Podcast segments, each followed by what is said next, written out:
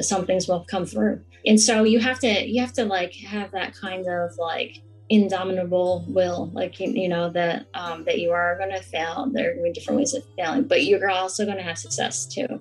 And so you're going to just like brace it.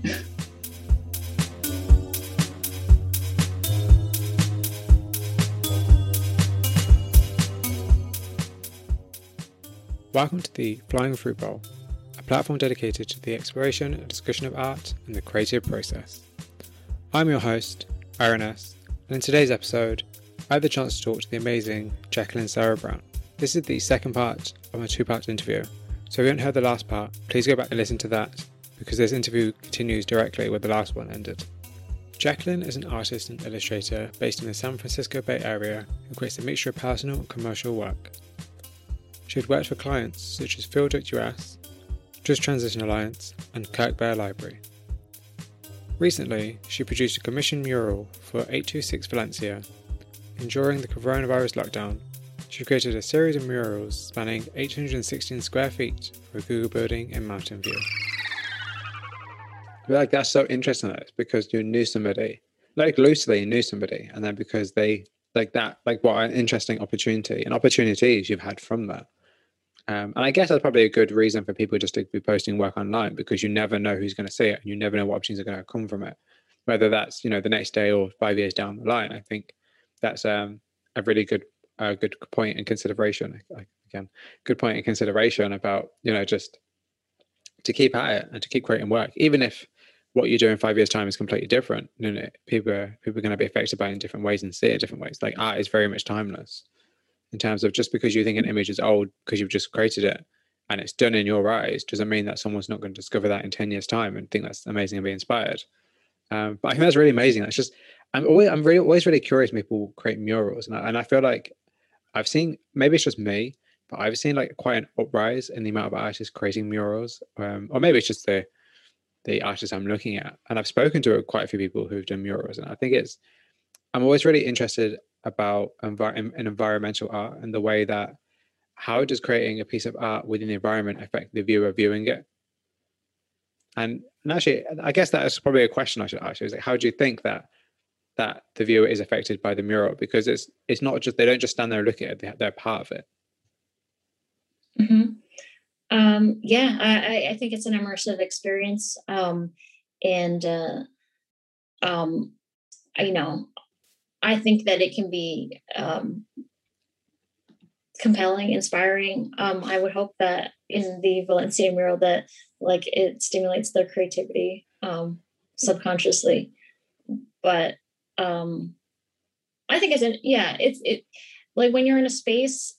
Um, if the wall if the walls are red like it has a huge impact on you and if it's an image then it has an even stranger impact on your subconscious right um, because like you're it, it's like distorting your perception of the world as you would normally see it. Yeah. Um and like i think that that sense of def- defamiliarization um is really interesting. And that, i think that's why i when i look at other kinds of artwork I, I really love installation art because it's so weird and you know it's so jarring.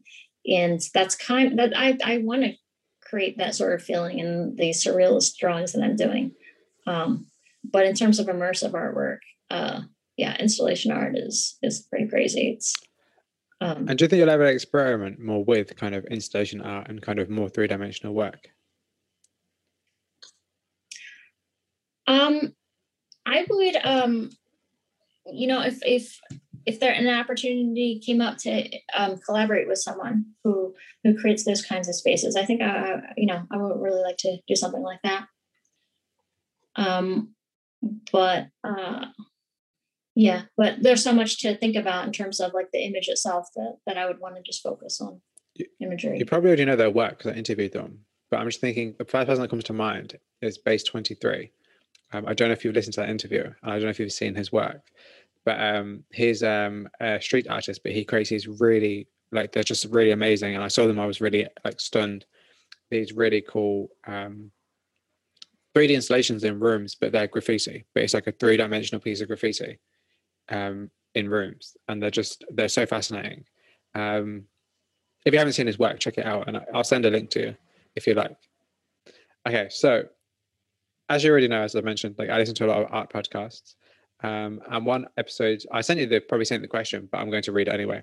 Uh, but I was listening to Art Grind podcast episode 62 with Miriam Escofet, whose work is really incredible and has been featured on the Flying Fruit Bowl. Um, and she said in the interview that being in a city is a gift as an artist because you're always an observer. Um, I'd like to know what your thoughts on this and um, how does living in San Francisco affect your work? Um, well, actually, I used to live in San Francisco for a couple oh, of okay. years. But yeah, but I live in the suburbs of San Francisco. Oh, okay. Uh, in the city of Richmond. Um, so in the suburbs, um, everything's pretty much the same. Um, there isn't a lot of variation. So I think that that's been um, motivating me to create this fantasy world, more and more of a fantasy element in my work. Um, but when I am in a city, I always feel like there's something um, that's new to that that is inspiring. If it's architecture or people, I'm always uh, um, excited to to uh, to sketch when I'm when I'm out and about. Yeah, because I think one thing that's really interesting for me is the way that the environment you're in affects the kind of work you create. Um, because you know, I speak to artists who create, you know, purely in rural environments and they live in rural environments and they're interested in rural environments. And on the flip side, you have people who live, you know, in London who are interested in, in you know, gentrification. And I think that's always kind of a subconscious influence on all of us, um, whether we realize it or not. Mm-hmm. Yeah, yeah. Um, I mean, I think it, it is great to live in an, um, an exciting environment, but um, you know, you can't always choose where you live. And um, you know, the other thing too is that when I used to live in the city of San Francisco, um, uh, there are a lot of um, it's it, it's it's a little bit sketchy. You know, um, there are a lot of like homeless encampments, and there are a lot of crazy people in the street. So you you really have to be alert and aware and like ready for anything. I mean, yeah. not all the time, but you know, um, yeah. it's not. I'm I'm not always just like um, just observing it like in a, in a, in a very like free state of mind yeah like an idyllic way it's not yeah you're not very kind of yeah i can yeah i know what I mean actually it's not it's not like you're just wandering the streets and being like you know whoa this is all really cool it's like you've actually got like yeah you can admire the beauty but you have to also be very conscious of you know who's around you um, particularly in a, a city of, of, that size and that density as well. Um, but then again, I guess the, the flip side of that is that you can meet a lot of great people or a lot of interesting people that can open interesting doors for you. Mm-hmm. Yeah, yeah. But I guess also that just depends on the kind of person you are. If you're extroverted or introverted, and if you'd make conversations with strangers or not. I think that also says, you know, some people thrive better in, you know, with more um, solitude, and other people thrive better without that. So Mm-hmm.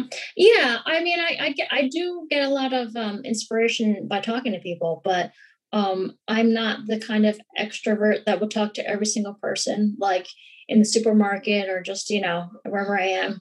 Um, but you know, I I, I do want to like be open to.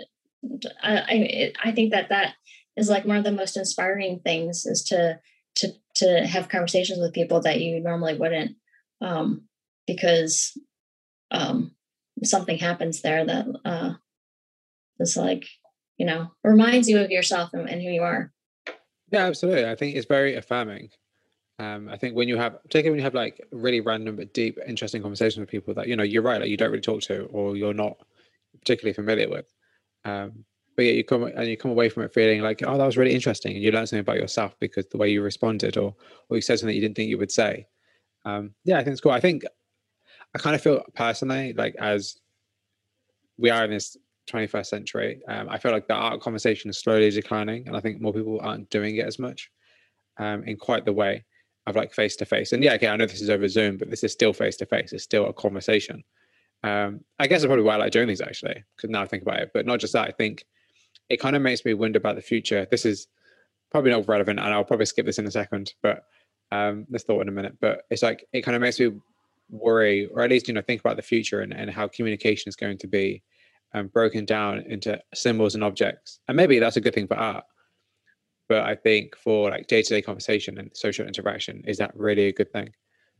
I think that uh, the current situation that we're in has has created different kinds of opportunities for different conversations that i might not have had with like some of my neighbors, um, you know, who are you know different in their own ways. Just the and um, you know, and they and they see different things. Um, I I went for I'm not sure if my neighbor will listen to this podcast, but I'm just going to tell the story anyway.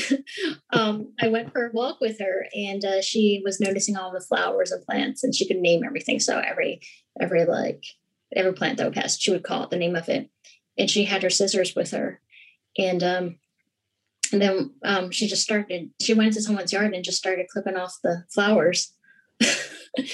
and uh, and left me on the sidewalk with her dog. um, and you know, uh, yeah, like it was like I, it was kind of embarrassing because I'm, but she was singing too. She was singing while she was doing it. Um, and uh, like yeah, so some people, I'm not that extroverted. Some people are very very uh, like they just the the world is different. Um, and uh, yeah. Like I, I, like to I like to observe, and she was, you know, okay. Here's how I can tie it. I'm an observer, and she was definitely interacting with the environment and changing it, and she, mm-hmm. uh, you know, was modifying it like yeah. you know, that she thought it should be. And yeah, I'm hands off. I think that's really that's sweet though, because it gives you, as you said earlier, like a realization of yourself and how you are. So, um, and actually, it is. I just this whole conversation is very nice onto my actual next question, which is about community and art. And um, like, do you feel like you're a part of a larger art community? Um, I have been um, looking into different um, online communities. Um, so, uh, one that I that I've posted work online, um, I found this website. It's called Doodle Addicts, and I think it's uh, like artist run, and they're very supportive, and I really like that community. When there are different art challenges, uh, like Inktober, I've participated in that a couple of times. And when you have a shared goal, I feel like you do get a sense of that community because you're, you know, trying to. And Inktober is a challenge where you have to make a drawing every day in response to certain prompts. Um, and so, yeah, with that shared goal, like you feel connected. Um, and offline for a year, I was a member of the Society of um, Children's Book writers and illustrators and uh, I've gone to different conferences that they have and um, joined a critique group with a couple of other people. Um, I ultimately decided that wasn't a direction I wanted to to go in, but um, it was yeah, it was nice, um, you know, being part of that for a little bit. And actually, how important is it, do you think, to find offline communities as well as online communities? Um, I think they're both equally important now. Um, it's um, you know, I dip in and out of communities. I don't I wouldn't say that I'm that I'm I've been in any for for too long in the broader sense. I mean, I think yeah. just by being an artist and making art and sharing it, um, I yeah, I think I, I'm there's that general sense that I'm a general part of the community, but um specific but I think that you choose to specifically get involved in different ways. And uh and um, you know, being able to go out for like coffee or drinks is, is a good thing um, to do with uh, uh, with different communities, and uh, um, you know, the parties are a lot of fun too. So, absolutely. Um, I mean, you, you never know. You never know what's going to happen and who you're going to meet, and and how it might inspire like a future image.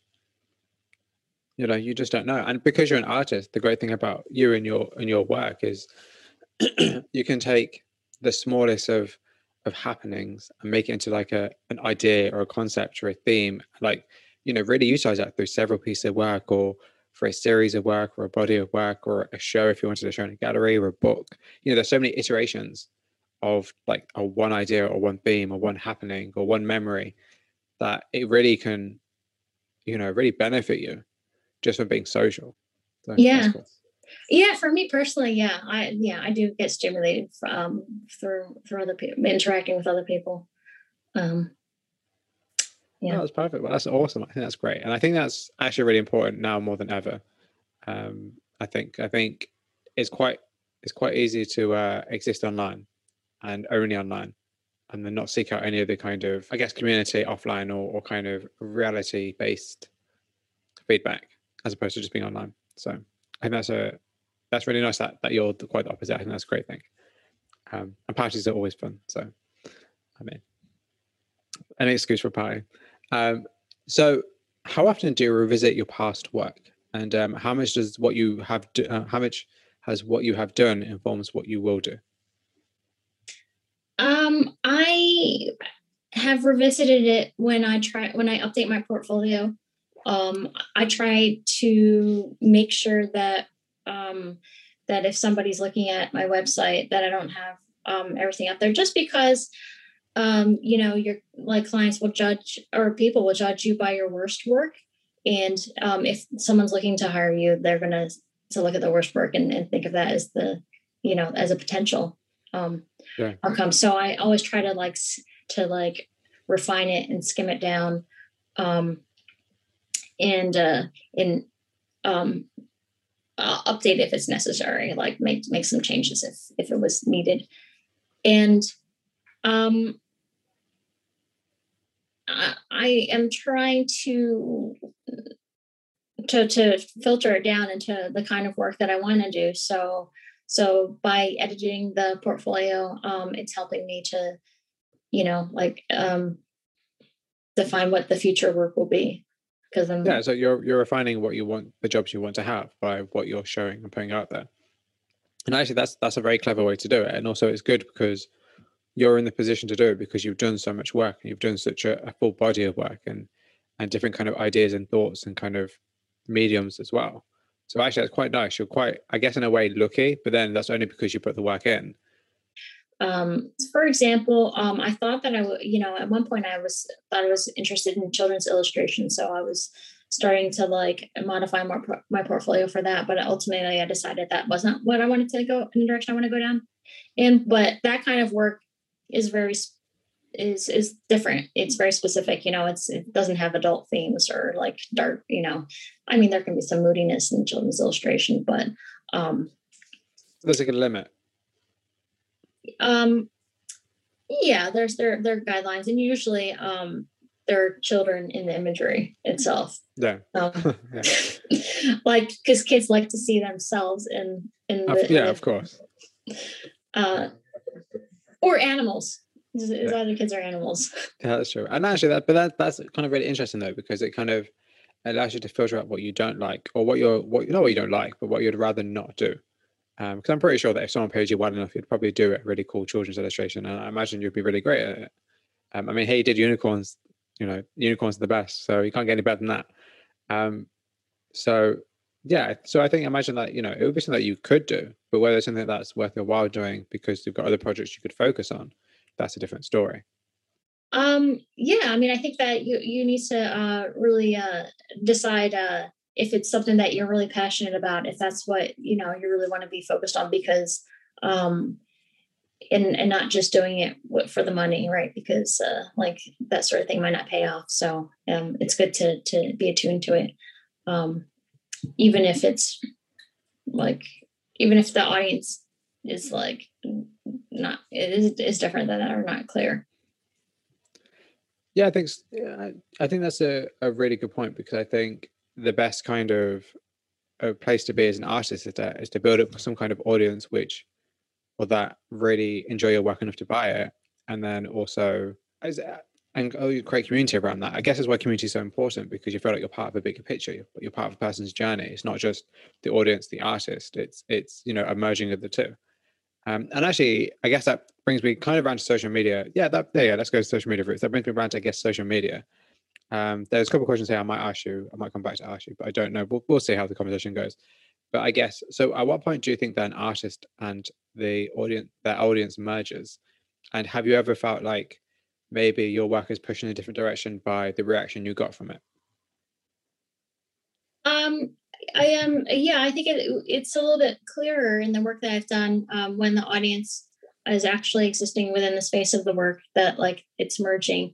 Um, I guess another way that like the audience can feel like they're merging with the work um, is when I think they they buy a print and they they own yeah. a part of it then i feel like there's like then there's something happens where with the shared ownership there's like a, a feeling of merging um i think that uh it, it was kind of an interesting process doing um, the initial sketches for the 826 valencia um, piece because they sh- the clients they they have um, well, they have a tutoring center, and so they actually shared the drawings with like a lot of the kids there. And so there was a lot wow. of input from the children as to you know what they're responding to, and so I think that that played a part in like its evolution and, and what direction it took. Yeah, that's really I think that's really sweet though. I think it's really sweet that the children got to see it before it was actually painted, and kind of in a way get their approval. But then I also think that that's kind of it must be very magical for them as children because obviously they don't know the ins and outs of it of it being created. They just see these really cool initial sketches and then just get to experience it. Um, that must be pretty wondrous, actually, as a kid. Mm-hmm. Um, yeah, I guess so. I think that's that's part of the magic. Um, and uh, yeah, you know, yeah, kids' reactions are are are, are timeless, priceless. Um, and yeah, yeah, uh, uh, it, uh, it's it's really satisfying to to to like have people. When I was working on that project, when I was in the space, um, because it's a public space, sometimes people would just drop in off of the street and they'd be like, they just say like, "Oh wow, like this is, yeah. like, you know, so cool." And and like it's nice to have random um feedback like that. And this is definitely a question I was going to ask you later, but actually now is probably the best time to fit into the conversation. But what kind of feedback do you prefer to receive, and how is feedback different online and in person? Um, I I kind of like feedback about what works I've made are uh, are better than others, like what the best are, because it's really hard for me to to determine like what what's working, what what is better than another piece um, at some point, like it all merges in my mind and they all look like they're the same. So um, it's helpful to know something uh, seems to be better than other uh, other pieces. And and in general, um, yeah, I don't really like to give feedback to other people because uh, it, it hasn't worked out well. I don't think people really want to hear it, even though they ask for it. So I have I've stopped giving feedback. Not that I was ever like mean or anything. I was always trying to be yeah. helpful, but I don't think that that trying to be helpful is actually helpful. Yeah, no, I agree. And I think sometimes the the pitfalls of feedback is that you fall into a trap of just saying something really vague and it doesn't help anybody. It's like using and I do it myself, but it's like using emojis on Instagram as an Instagram comment. Like it doesn't help the artist creating. It just means that you like it, but you probably already liked it, quote unquote liked it. So is there really a point in that? You know. But mm-hmm. um, I was going to say I'm so glad you said that about your work merging because the one thing that I always worry about in my own work is that I'm just repeating myself and I'm just doing the same thing. And I I find it hard to distinguish my images from one another in a sense of like as an artist, you just create a body of work and you don't really know how it's going to be received. And you don't really know how you feel about it yourself when you put it online. Um, so it's so how do you kind of how do you kind of like determine mean, I guess how do you determine what is working and what isn't working, or do, is is that what you depend on feedback for? But like, I, I mean, kind of more on a personal level.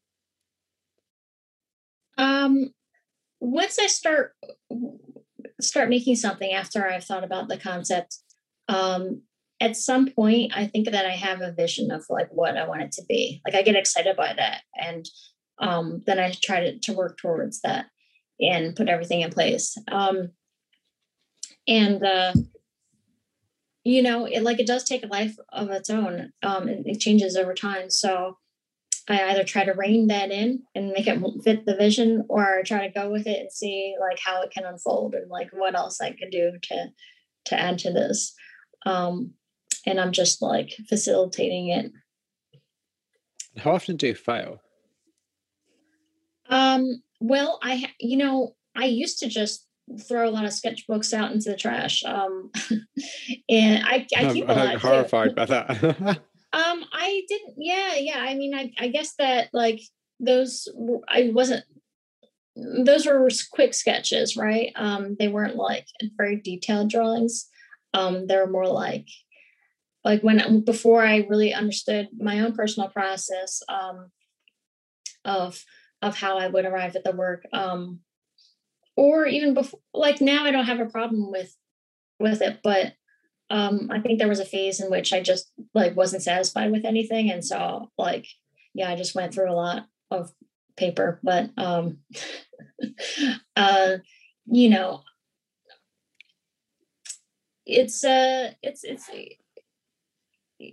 it's something that like you, you know you you can learn from it and I try to learn from it. And um, I think that like on a larger scale, okay, so when I was working on um, the Google murals, there was one mural, I, there was eight of them, and I and on one of them, I didn't use a projector when I made these images, which was um, could have been useful, but it was a crazy time. You know, I mean, I, yeah. uh, I just uh, like it didn't work out that way, and uh, and so for one of the, so I was using a grid method to transfer it because I wanted to look exactly like how the client had seen it, and uh, um, for one of the pieces, I got the perspective kind of, I got it really came out skewed, and I had to redo a huge section of it um, and it was really embarrassing because other people were watching it at that time, you know, working in the same space. And uh, yeah, and it was like uh, like an, another day of like fixing mistakes. I'm always really interested in that because I feel like that's a part of art you don't hear about. Like it's not all plain sailing. Things don't just always just magically work out, and like it's a process. It, that, that's why we call it the creative process because the process. It's not just oh you create a really great image and it and you transfer it onto a wall and it's done and it's perfect and it's beautiful. It's like actually no, you have to work to get that image to that standard and that perspective and that size. And not just that, like fair play, like you know, you did a hell of a lot of work. So you know, so what if you got something wrong? Like you learn from it. Um, and do you feel like the best thing about failing is that you learn from it?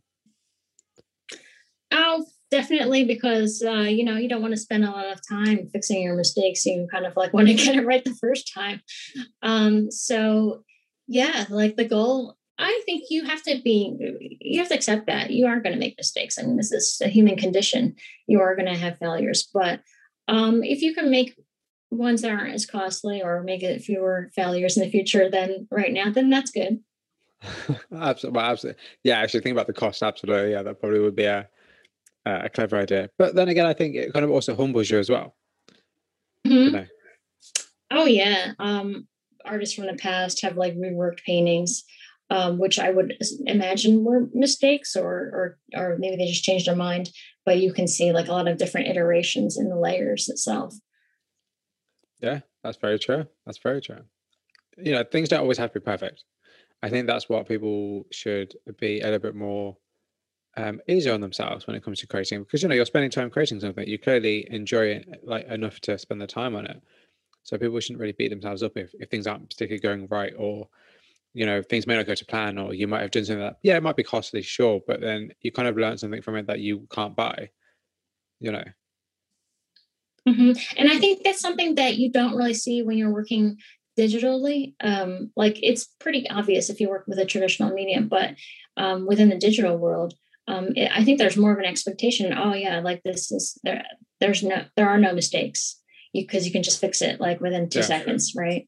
Um, and so I don't know if you learn as much. I well, I mean, I, this is not really for for me to say, but like, uh, you know, how do you like mistakes can force you to think about things in a different way, um, especially if you're working traditional media, um, and they can um, force you to look at uh, things that are more um, maybe like foundational or areas uh, that can lead to, to more more study in, in in one thing or another. Yeah, absolutely. I think I think you know failing is not the end of the world, and I think sometimes it's hard for artists, or really anybody in life, but probably artists, I'd say, to realize that at the end of the day, if you fail at something, you know, it's not a bad thing um, necessarily. I guess it could be in some cases, but it as other on the most part, it's not, um, and it's inevitable as well. So you know, just have to kind of get used to it. Well, I mean that that you know, and a lot of people say that like um, that startups have to fail often and fail early, right? Yeah. And so um, I think that the more you fail, the more likely it is that you'll um, get closer to what you want you know? So like reaching out to to like a lot of people you know you, you might not have the result that you want um, but the more you put yourself out there the more you try to make connections the more some things will come through. Um, and so you have to you have to like have that kind of like indomitable will like you, you know that um, that you are going to fail there are going to be different ways of failing but you're also going to have success too and so you're going to just like brace it. Yeah. And that's, that's such good advice. That's such good advice. And uh, so going actually going, I think going back to social media, but we kind of talked around it, I guess. But um, so what are your thoughts on social media and how has it affected you in your practice? I think that social media can both be useful and it can be harmful. Um, it's useful in the ways that um, that we know, like you can connect with other people, you can discover new work, um, have new opportunities, and um, I think it's harmful when um, uh, in in a number of ways. Like one is like the design of the interface. Okay, so like why is there a like and um, a, like a comment button on every every post? What if like your feed didn't have that like didn't have any kind like a like or, or comment button?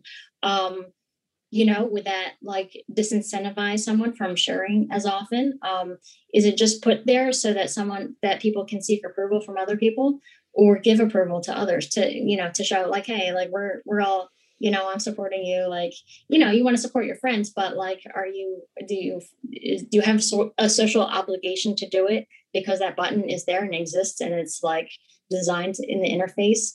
Um, and you know another problem with that is that if you look at those metrics what are, what are those metrics for? Like who are they serving? Is it for the artist? Because um you know you can't look at it and and and as like a tool to say like oh this work is doing better than that because like that might not be true because the algorithm is like yeah. skewed and you have no idea i have no idea what, what the algorithm is doing you know? I and, know it either. and also you know you can like there are bots out there that can skew the algorithm. I mean i think that like i said uh, for social approval if when i first started using instagram um you know i would want to like go through and like uh so just like all of my friends posts of whatever it was um but it, it, like the more people that are that you have um, connected to it the more um, effort it is to go through it and then it becomes untenable. Um, so like if you really want to be that kind of supportive person i mean you have to like be on it all the time in order to like keep up with that and if you don't like if you skip a few days you know then it's like whoa like it's just like way too much data. It's like a fire hose of data that you can never like catch up with um, if it's like a month or longer right? Um, Absolutely. And uh, so, um, you know, I don't, I, uh, I am very skeptical of this free platform. I don't know, like, because it's not free. It's it isn't. People will get paid to work on Instagram and Facebook. There's a bunch of engineers. Like, it's not free. They're getting paid, um, and like you're creating free content for them. Like, basically, right? Um, yeah. So, like, if you didn't create that content, they wouldn't have jobs. So, like you know who's benefiting who like is it i that's why i like doodle addicts because that's artist run um network or a site and instagram or facebook that it isn't and um yeah they're also hmm. selling your data so hmm. uh there's there's that part of it um yeah actually i think artists are, are very receptive particularly from obviously probably very biased but artists are very receptive to artist run or artist um, supporting platforms um, as opposed to say traditional say instagram and facebook particularly something like facebook which is kind of dying a slow death let's be very honest it kind of is um, like it just is. But i think that's kind of curious and, and i'm all, i'm really curious and I, actually i'll ask you the question i asked the last person interviewed this same question but what do you think is going to come after instagram I think that uh, it's interesting because I spend a lot of time um, on different kinds of websites yeah, that are more art specific. Um, like you know, within the professional realm, right? There's Artsy. You can look look at work that, that's being sold for auction. Um, within the digital realm, um, there's this website. Uh, is called Rare, um, Rarible.com or uh, where people post artwork and you can you can buy it with like Bitcoin or like yeah. Ethereum, and uh, it, it, could be a small amount. I mean, a lot of people are doing print editions that they they sell in there that you can have like a, a copy of whatever that means. I mean, a pointer to it. Yeah. Um, and so, um, but the interface looks just like I mean, I'm just scrolling through it just like I would with Instagram. Um, but it feels like way more connected. Like, okay, like I could, I could uh, I could buy it or um yeah so maybe maybe like the post instagram is is this is a, well if it's specifically like for artists or if it was like an if yeah. it was like a post instagram but specific for artist site um like the ideal version of that i think uh, would be maybe um, something with a feed where you see work, but then you could you could purchase it like instead of just liking or commenting, maybe you just maybe there's like an extra button in there where you could like buy a print. Um, I don't really see the point of having a digital copy. I would want to have a physical copy. Um, but maybe there's like that option, both options are there too. Um, and then maybe like it's all rolled into one. Maybe you can support them with like oh, like, you know, it's a Patreon ish kind of like button too. I don't know. Like, I'm thinking like I should really create something like that because a lot of people, because obviously I talk to a lot of artists, clearly. Um, clearly. But why did I state that? It's obvious. Um, but everything that people say to me is that not that they don't like Instagram, but it's just for, like the problem with Instagram is that it's not just for artists it's for the general public. And as soon as you open something to the general public, it becomes a floodgate of mediocrity, like kind of amateur work, and even not even just amateur work, just kind of just overwhelming overabundance of just anything and everything. And and there's no filter, there's no kind of obviously there's you know user guidelines and whatever and blah blah blah, but there's nothing that's going to filter out what's officially good and what's officially bad. Not that there is anything that is good or bad, but I don't know. I think I really should. You what? I might. Hmm, I'm going to think about that. I feel like something like that would be really good to run because I feel like I don't know. Something that would be really interesting because you know I love. I've, well, again, why am I saying the obvious? I love art. Um, I love supporting artists. I think it's great, and I would. There's so many prints I would love to buy. I just don't know how to put them in. Um, but there's just so many prints I'd love to buy. But actually, how else could I support artists other than you know featuring their work, which I enjoy doing and I like it. But sometimes I feel like it's not enough. I don't know if that's a good a good opinion to have. And it's like even during this interview, like it's cool, but I don't. Is that enough? Is that really like kind of supporting enough? But then again, maybe that's not for me to decide. But um, that'd be really interesting to create something like that where artists are satisfied with putting their work on a platform. And they're satisfied with the um, output they're receiving from their hard work inputting. Because let's be honest, uploading to Instagram is hard work. Creating reels, creating you know IGTV, creating you know content, quote unquote content that is you know up to date that is personable that you know shows off your good side and it's also going to get you sales is is hard it's it's a whole job by itself you know it's why we have social media managers so maybe there should be something that should be created that kind of merges this merges the idea between the artist and the social media manager or who gives or just gives artists more tools to be their own social media managers in a more positive way um i'm really gonna think about that actually now you said that yeah, or you know, like even if um if there was something that uh was more low key, like not uh, such a high bar, like that pays people to create post work. Like if you ever take post something, you're paid it. I mean that that's not super exclusive. I don't know. Like maybe it's a small amount, right? I yeah, I don't know. I'm just riffing here, but no, no, no. That's I think that's great. I think that's such an interesting idea, and I think I think the only issue I would find with that is that there's always some kind of gatekeeper you have. That's kind of really the problem. Um, and it's like who is the appropriate gatekeeper of of said site to say what is good and what is bad and what can be let and what can't be let. And I think you know the the problem that that Instagram has where it's too open can also be a problem on the flip side where it's too closed and it becomes like you know there's a website called One Exposure I believe um, and it's like a photography website and you have to submit your work for you to get like a, a profile and it's very judgmental and it's like how do you change the judgment out of art whilst also kind of still trying to be inclusive mm. you know i uh, something that i think that i've seen in other sites that could be used with instagram let's just say that instagram still exists as a model yeah. um, is being able to change the mode like why can't I just have a mode where I'm like, okay, I'm in friend mode and I just see stuff from friends, or I'm in business mode, or or you're in artist mode, um, and have different feature functionality that exists within that that certain mode. Um, because if if you are if you want to be put yourself forward as a professional artist, um, or maybe you want to, or you know, what if you're dabbling in something and you, you are just yeah. trying it out and you want to share work? Well, maybe there are ways that you can share it but not like but have it displayed in a different kind of mode you know um so a different kind of group of people or like a different kind of network it's almost like a network within a network mm-hmm. that's a really interesting idea because you know there's because there's the encouragement to, to always share work to share more work Yeah. of any kind but it doesn't mean that everybody wants to share work in the same category as another type of work.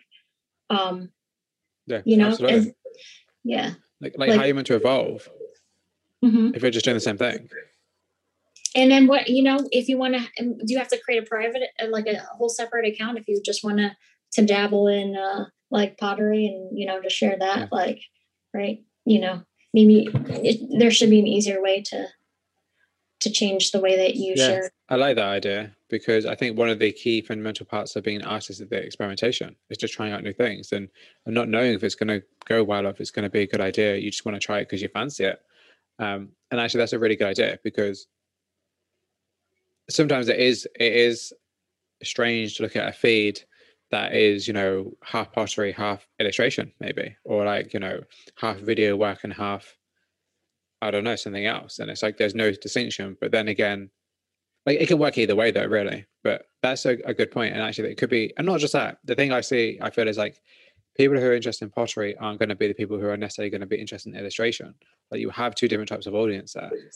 Hmm so separating it might be the best idea. Um, it's like me with my work like my personal work and my kind of quote unquote portraits fashion work are two separate accounts. Because i realized ironically in 2019 before the pandemic um, that actually the audiences for for the works are very different. Um, and then i split them up into two different profiles to, to coincide to do to do alongside each other and the pandemic hit and i couldn't go out anywhere and shoot anything. So um there goes my career. But um you know it's interesting to consider like actually your audience might like you and they might be liking your work because they like you but they don't necessarily like the work you're creating. Hmm yeah like maybe um rather than just following you like you they can follow like a subcategory of you too. Because uh i had to go th- when i instagram first came out i posted random things photos of friends you know just photos of cats and and i had to go back and like delete it and filter it out because i knew that art directors were looking at instagram as portfolios and like i just you know if you have random work in there and they're looking at it from a professional perspective and that's not going to it's gonna gonna work so um so i did it and now i'm i'm in that rhythm of only posting work that i feel like is like within that category but um yeah i miss the early days of just posting like things that are more personal to me I guess what people, as far as I know, a lot of people do nowadays is that their feed is per, their feed is uh, professional, but their stories are personal. So they do it that way. So like obviously their stories are more like their daily life, whatever. But then their actual feed is more professional. It's like kind of like the body of work they want you to see. But then that's ironic because sometimes people just only look at stories and people only look at feeds.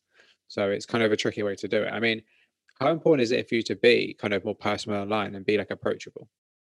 Well, um, yeah, uh, I I guess that because I had to go through my Instagram and, and I and I filtered that out, maybe that makes me a little bit more unapproachable than before. Um, yeah, there's that balance. Um, because I know I I think that if you know if I were able to share like inspiration, like I just if I just if I could share photos of things that inspire me day to day, like I think that people connect to that, you know, like on a more like immediate level, and then eh, you know, um, like seeing seeing something that's inspired that's made after that, um, there's like a level of separation, right? Like where, um, like there's the finished work, but what makes something personal and approachable, you know, I think that thing people are are approachable when it feel when you feel like you can relate to them, and um, you know, uh, it can be something so simple. Like some people get really um, they're fanatic fanatics about like wine or something, or or or they're really like you know certain kind of beer. I don't know, right? And like that's approachable. You're like, okay, you you like that thing, like you're cool, and and oh, and then you make this other work, but you you like this thing, and and I know that thing, and and that's something I do too, right? Um, but and the work is more of a of something that you, like you admire or like that inspires you or that's like amazing, uh, uh, which is like a different different way of like looking at someone but um yeah. I i think it's, it's harder. I think it's harder to be approachable. I think your comment about separation is really fascinating actually and i think i guess that's really the hardest part is the separation of you know you as an artist and then the, the quote unquote audience that's quote unquote following you um like the separation between how do you know if they like you if they like if they're liking if they're following you for you because they like you or if they like your work or if they like your style or they like your color scheme or they like you know the subject matter like there's so many different reasons someone could be following your work and i think probably with instagram actually one of the the kind of problems with it is that it's so so damn vague. Like you just don't know why people are doing what they're doing and they're i don't want to say motivations that probably makes it sound really kind of like oh what's the conspiracy theory behind it? But like you don't know what you know you have no inkling and grip on why people are, are, are doing the actions they're doing. Like why is somebody liking your work? And i always say and i've said it in previous interviews that they should have a little box that pops up when you like something so you can tell the person why you've liked it because that's going to be way more helpful to the creator because I'll know you why you've liked it, not just oh I did it because I know you or oh we're friends or oh it's going to help my boost my page. It's there should be a reason because there was a reason you liked it. You know. Yeah, I think that that's my rant over. yeah, no, I think that design pattern. Um, you see that all the time when you um like if you buy something online from a store like and you get an email like and they they like ask you to rate it it's usually like the option is there to like write something in the comment box but like you or you can just like rate it from one you know uh, from yeah. one to five.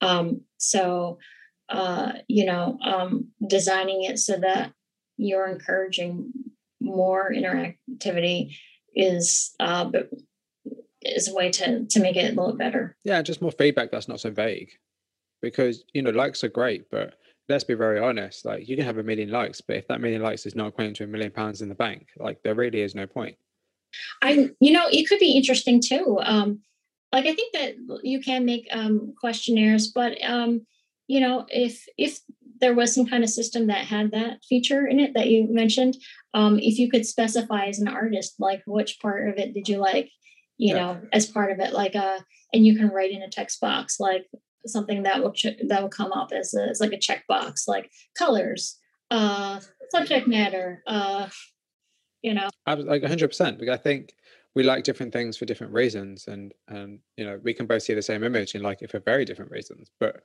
this idea of just liking it is a way, for my personal opinion, just way too vague to be of any help to any kind of development in the future. Because the end of the day, you're going to still go back to doing what you like doing, whether or not people like it or not. Like to be honest, the whole idea of someone liking something really isn't isn't even that important. It's just the I guess it's just the motivation and it's just the the satisfaction that there's somebody is looking at your work.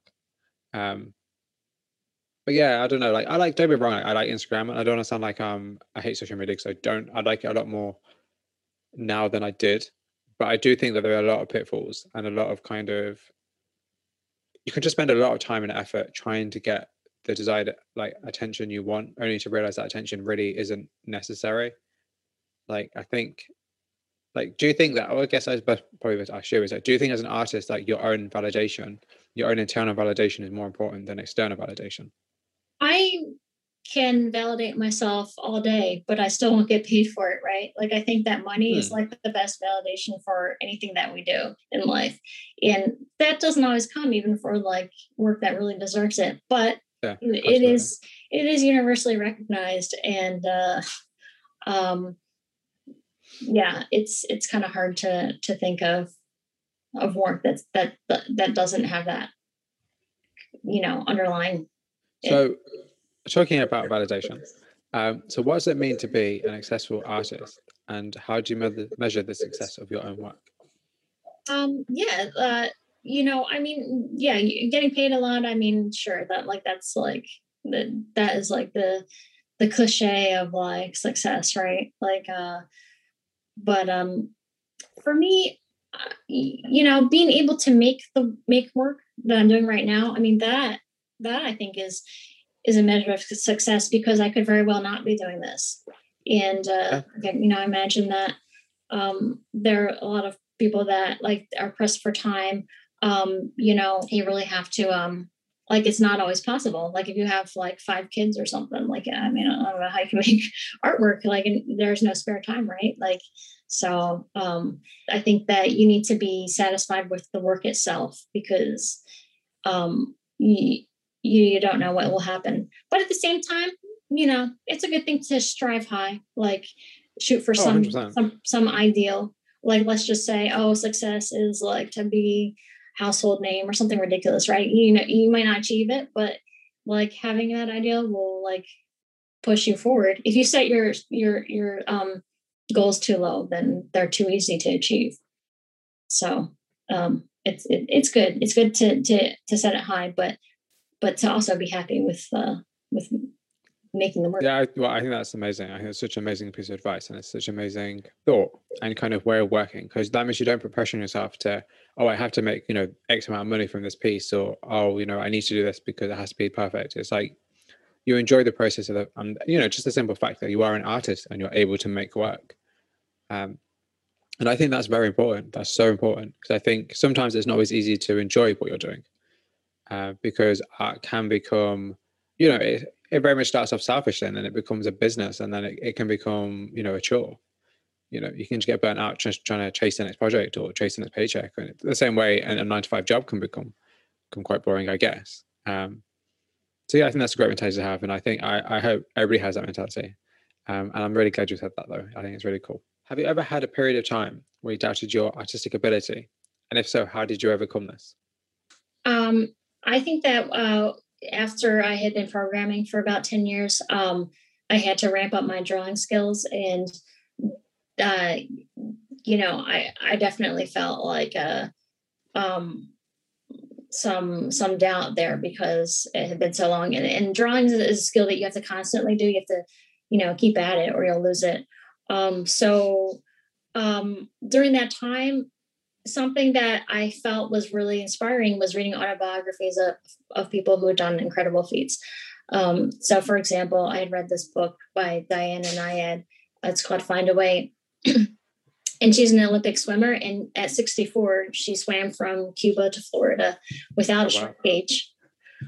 Um, and uh, yeah, like, uh, and it, it's it's really great. Um, it's it's very inspiring and something that she mentions um, in the book is a quote. Uh, I think it's by Henry Kissinger, but it's um, that a diamond is a lump of coal that stuck with it. And yeah, I like that yeah it's, it's a very motivating quote. I mean the weird thing is that diamonds aren't actually made from coal but this is like a phrase that is that people yeah, use. Um so uh you know i think it's but it's like yeah it's like a testament to like well yeah you i think that i really believe in that that you stick with something. Um you will eventually get better at Absolutely. it i think that's yeah that's super important. That's so important. Um and i think definitely for the arts because i think you know self-doubt and kind of not really being sure of yourself and kind of not really knowing, I think that is a huge part of it. I think that's kind of it's kind of helpful in a way because it makes you kind of it forces you to reevaluate what you're doing. Because I think sometimes like maybe if you're creating a piece of work and you're really successful really quickly, it can be detrimental to your growth as an artist. You know, you'll get stuck in one lane doing one art, one kind of particular work and just selling one kind of thing. It you know, it doesn't give you room to kind of breathe and grow and try new things and and you know just learn. Um, so yeah, that's very good advice, I'd say. So, in your opinion, what makes a good image, and what was the last piece of media that really had an impact on you? Uh, I think it, it has to be unusual. Um, yeah, that's a good answer. it has to be weird and have like surrealistic elements and uh, and be a little bit like maybe disturbing, maybe uh, just just kind of it, it, it's helpful if it's funny. I really like work that like yeah. has a little bit of a sense of humor. And um, a recent work that I had seen that um, that inspired me uh, in that way. Um, there's an artist called Ngai Winglam, and she uh, is in this exhibition right now that's in Hong Kong of uh, of surrealist work. And she makes these paintings of fish that are anthropomorphized, and they like they do like random things. They're like walking around or sitting on park benches or whatnot, you know. And I just love that sort oh, of. Yeah, that's cool. That's a great answer. That's an absolute great answer. And I think um, I would agree with you actually. And that, that reminds me of there's an artist that I follow on Instagram, and I actually reposted some of their work today called Synthetic Goat. And um, I'll send you their work because it's it's very very very cool, and it's like these really kind of almost in a way crude sketches, and then they have like some text that accompanies them that kind of explains the image. So today there was like a picture of this of this like I guess it's like a person, but it's kind of also not a person. And it's like, this is a certain name. They like this certain thing. They wear this because it makes them look cool or something like that. And it's like, it's like a little mini story. And I think that's really interesting, but it's also super quirky and really odd.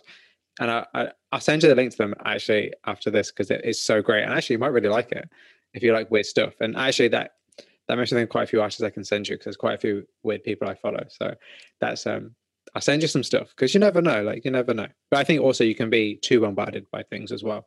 Um, you can look at too much art. I think that's quite danger. Um, so, so what do you think the role of the artist is in this contemporary society? Um, I think that people, um, I think artists, um, you know, feel compelled to make work, and so I think from the artist perspective, uh, there's there isn't much of a choice there.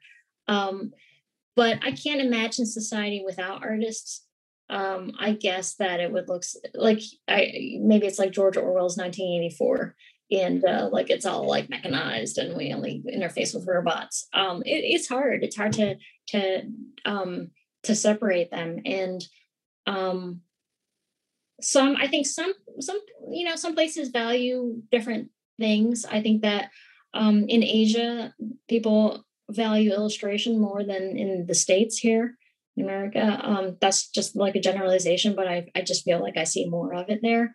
Um, and um, but there's always there's always going there you know there's always going to be some element of art um, wherever you go. Actually, no, I said that. That's an interesting question to ask you. Would be, do you actually ever think about the outside reach of your work aside from the country you live in? Like, do you think about the international reach of your work and how it might be perceived differently from a different country? Um, I I I just assume that it, once I post something online that it that it has an international reach. Because it's nice. Because obviously you're from America and I'm from the UK, and it's nice. This is international. That's quite nice. Um, but I just thought when you said that about Hong Kong, like, is that the case? That's really interesting.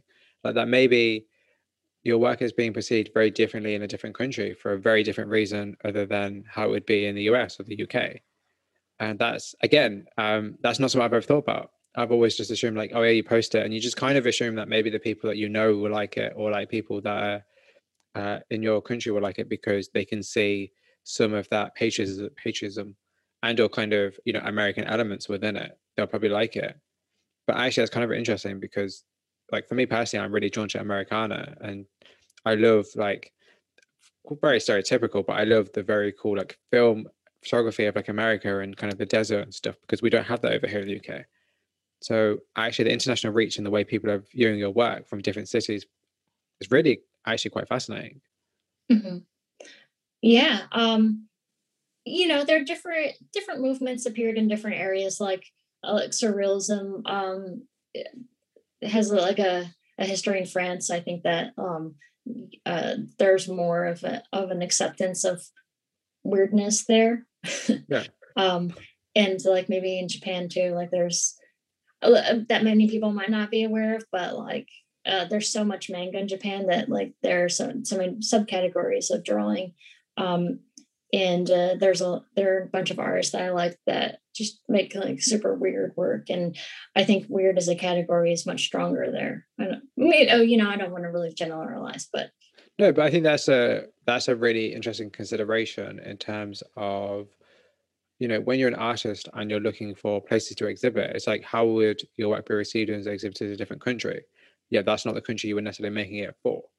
Um, it's like when, you know, music musical artists make a hit and it's like a hit in like, you know, some random country like Lithuania, but it's not in say UK where they're from. It's like, what is it about that country that kind of soaks up that that medium or like soaks up that image? You know, that you know, that's that's really fascinating to think about. It's not something I've thought about because I think even though the internet is far reaching, I think our kind of our ideals are probably more realistic and refined. We probably think, okay, so not many people will see this. And I guess even with a fruit bowl, like I know that there are people from different countries looking at it, but I never really think about that.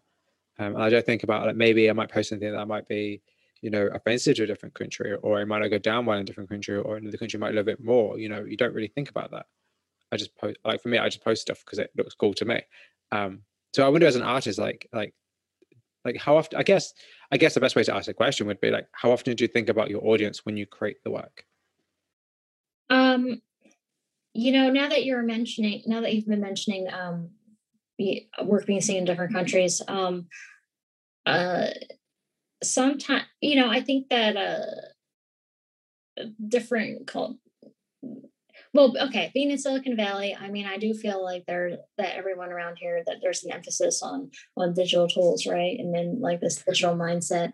And so um you know i do think about okay like um is this if it's for a client what what what are they expecting? Um like what, what are some of the expectations? And um depending upon what it is like pe- people expect things to be a certain way. If i'm making artwork for myself um, i don't think too much about the audience but if i'm making it for someone i i, I do think about like um, what you know the pro what do they really what do they want it to be made with and, and how do they want it to look and there's a certain aesthetic. Um like like for if like um i think that um for people who are um like concept artists right like that has a certain aesthetic. People have an expectation um for that to appear in a certain way. Um and that it like it would have to be like and and if you're the, in that realm like it needs to kind of be like 3d um and uh if you if it's just illustration then then there's a general expectation that maybe it's more like like two two dimensional yeah, that's a good point. I think expectation is a very interesting consideration for you know the, the artistic process because it's like what is expected of you as an artist. You know, forget like you know forget who the work's for, but like just the expectation is you as an artist and and kind of like there's so many kind of different levels of expectation. It's kind of so many different um, considerations one has to go through about you know even being an artist and even kind of trying to trying to have a career because there's no guarantee of a career um, so I think that's that's really cool, and yeah, I think that's really cool. I think that's really good, and I, and I like your answer to that. I think that makes a lot of sense actually. Um, and it's you know, it's a very refreshing take on it. It's not like a oh, I just create for myself and I don't care about anyone else's opinion. It's like, oh, actually, I mean, actually, you're quite lucky because you have the benefit of doing both. You have the benefit of being able to just create whatever you want for yourself and being satisfied either way, and also creating work that other people are going to see and also kind of judge, but also in a positive way. So I guess you kind of have the best of both worlds. Mm-hmm. Um, yeah, I guess so. And I, and I think it's really, I think that, but if you are an artist and you're only creating it, um, like within that kind of context, um, you, you're really, you're not creating it for someone, right? Like, um, because let's just say that you're an artist and you're creating it for an audience um, because you expect that because you know that they're expecting something then how are you really acting as an artist like, can you be an artist if you are always thinking of the audience? Like, are are you are they more of like your your uh, client than you know? I think that they're like yeah. bands that that make music. Like they like after they achieve some success, they start to make music in a certain way. Like and they're not true to themselves. Um, but then there are other artists who just keep like changing it up. And yeah. like they have to they have reasons for doing that like usually just to because they want to have that audience space and like they don't want to lose an audience. Yeah i think i think that's the thing. I think it is kind of really interesting the kind of paradox of having an audience because on one hand it's very freeing because it allows you to do more things with more eyes on your work but hopefully mean more money which means more opportunities which means more work and just more you know more time creating i guess but at the same time, it can also be super restricting because it can limit what you're creating, or you can be kind of forced to carve in, like forced to be, you know, stuck in a lane that maybe you didn't really want to be stuck in, or or isn't give you room to grow the way you want to grow. And I think that's always kind of an it's always been an interesting paradox to me. This idea of audience and kind of just the emphasis on the importance of audience. Mm-hmm. Yeah. Um, I've always uh, kind of like been more rebellious, uh, more of like the like the uh, punk goth punk rock aesthetic of like uh, of like not selling out. But I mean, you do have to sell out a little bit in life. Yeah, there's a Uh, compromise you have to make. hmm Yeah, and but then you have to like you have to have a compromise between selling out, yeah, but also being true to yourself.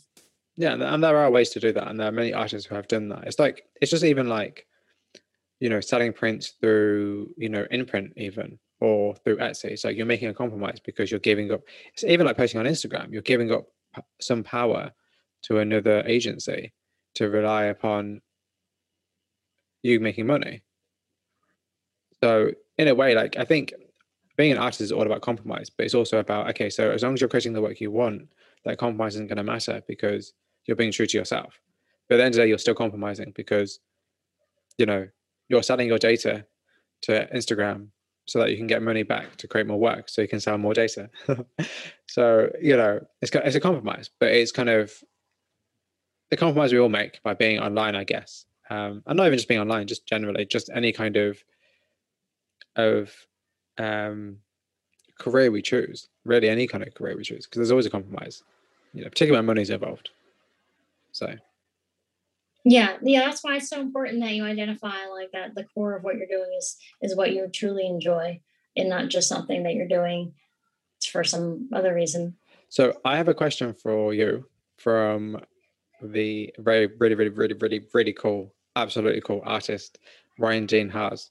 I didn't interview with him. That'll be out before this, and it was just an amazing experience. And he's just he's just an awesome person.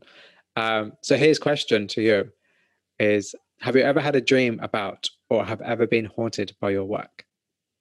Um, I have had dreams that I've made drawings from. Um, I once had this dream of uh, like a squirrel, and I was uh, feeding it like a cup of water, like I was pouring it into its mouth. um, but I, I don't think I've had the reverse where I had a dream that was haunting me. And I think it would have to be like a person um, that's like seeking revenge or you know some some bitterness involved, and and my artwork doesn't have that kind of uh, Yeah. uh, self awareness to get Oh, revenge. yeah, that's cool. I, I thought like I thought that'd be the answer because when he asked me the question, I, I, I thought to myself, I thought, but I guarantee there are people out there who have had dreams and that has been a piece of work because um of course that's just your subconscious does strange things when you sleep and it's like the perfect kind of uh perfect imagery for work as well particularly work like you like that you enjoy that surreal and strange and a little bit twisted. Like that's a perfect like your dreams are like the perfect imagery to create um and it's also great that dreamlike is always a great description of a piece of work so i thought that might be the case. But my question for you is do you actually have a question for the next person i interview? Um, yeah, I have a, a pretty uh, generic question. Any question is a question. Um, but I, I thought that uh, yeah, maybe uh, what artist would you choose to have as a dinner guest, dead or alive? actually just out of curiosity can you answer that question yourself Oh yeah, I would. I would really love to have Van Gogh as a dinner guest. I've always imagined. oh wow. Um, yeah, because he's just. I always felt like so connected to him, like uh, you know, like oh, like the tortured soul, right? Well, maybe I want to, um, maybe I just think that like I would be able to reach him, you know, in a way that he hadn't been reached. He was so lonely, and I, like it's really interesting that that people pick art as a career because it's so like there's so much freedom but then it's not always so freeing. Um so do you believe there's a link between anguish and the creation of art? And is the suffering artist a truth or just a myth there there are stu- there are studies that show that schizophrenia and um, bipolar disorder are like seven times more likely in people uh, who are artists or in some creative field, um, like artists, writers, actors, and you know I think that media likes to to zero in on the those examples and blow them out, like and make Yeah. um, make them huge stories. So we're more aware of it. Um, but I don't think that you need to be um, in anguish in order to make art. Um, even though there's some link between creativity, uh, if you have that kind of uh, um, illness, right? Yeah. And, Like I think it activates the same um, centers in your brain in some way. Like there's there's like a real physical kind of connection. But um, yeah, but you can you can just uh, um, some drop some LSD, drop some acid, and like activate those Yeah. parts of your brain and and and be creative too. So um, yeah, absolutely okay that's a great answer actually um So, what do you think your work says about you as a person? Uh, I think that it. Um, I might have mentioned this before, but I, I do feel like I'm unpredictable, and uh, um, you know, like I, I do like uh, doing things differently. I like to go to different places. I like to. I'm always. I don't like to go to the same place twice. I like to have maybe like a restaurant or something. Um, I my husband doesn't agree with this, but I like to try different kinds of food. and so. I feel I, I think I'm experimenting. Yeah, that's yeah, I think that's a very uh, a very fair indication for your work. Um, I think that's just a really, really, really good correlation between you and your work because your work is exactly the same. It's unpredictable, it's surprising, it's very experimental. It's just like there's so many different facets to it. You know, it, it, it can be very like polished and clean, they can also be like very kind of chaotic and like otherworldly. Yeah, I think that's a great, a great answer to that question. I think it's it's actually really true as well. Because um, you know, some people are like, you know, oh, I think my work means that I'm a super deep person, and you can see my struggles, and it's like it's not that at all. But you know, I think that's great. I think that's cool. Um, as the last question, the very last question, which is a double barrel question, so it's technically two, is um, what are you currently working on, and where can people find more about you and your work? Um, right now, I'm working on um, sur- a surrealistic series. I guess it's like a new surrealism. And you can find my work on Instagram um, at my handle, uh, JQLN. And my website is www.jackiesarahbrown.com. That's absolutely perfect. Like, Jacqueline, thank you so much.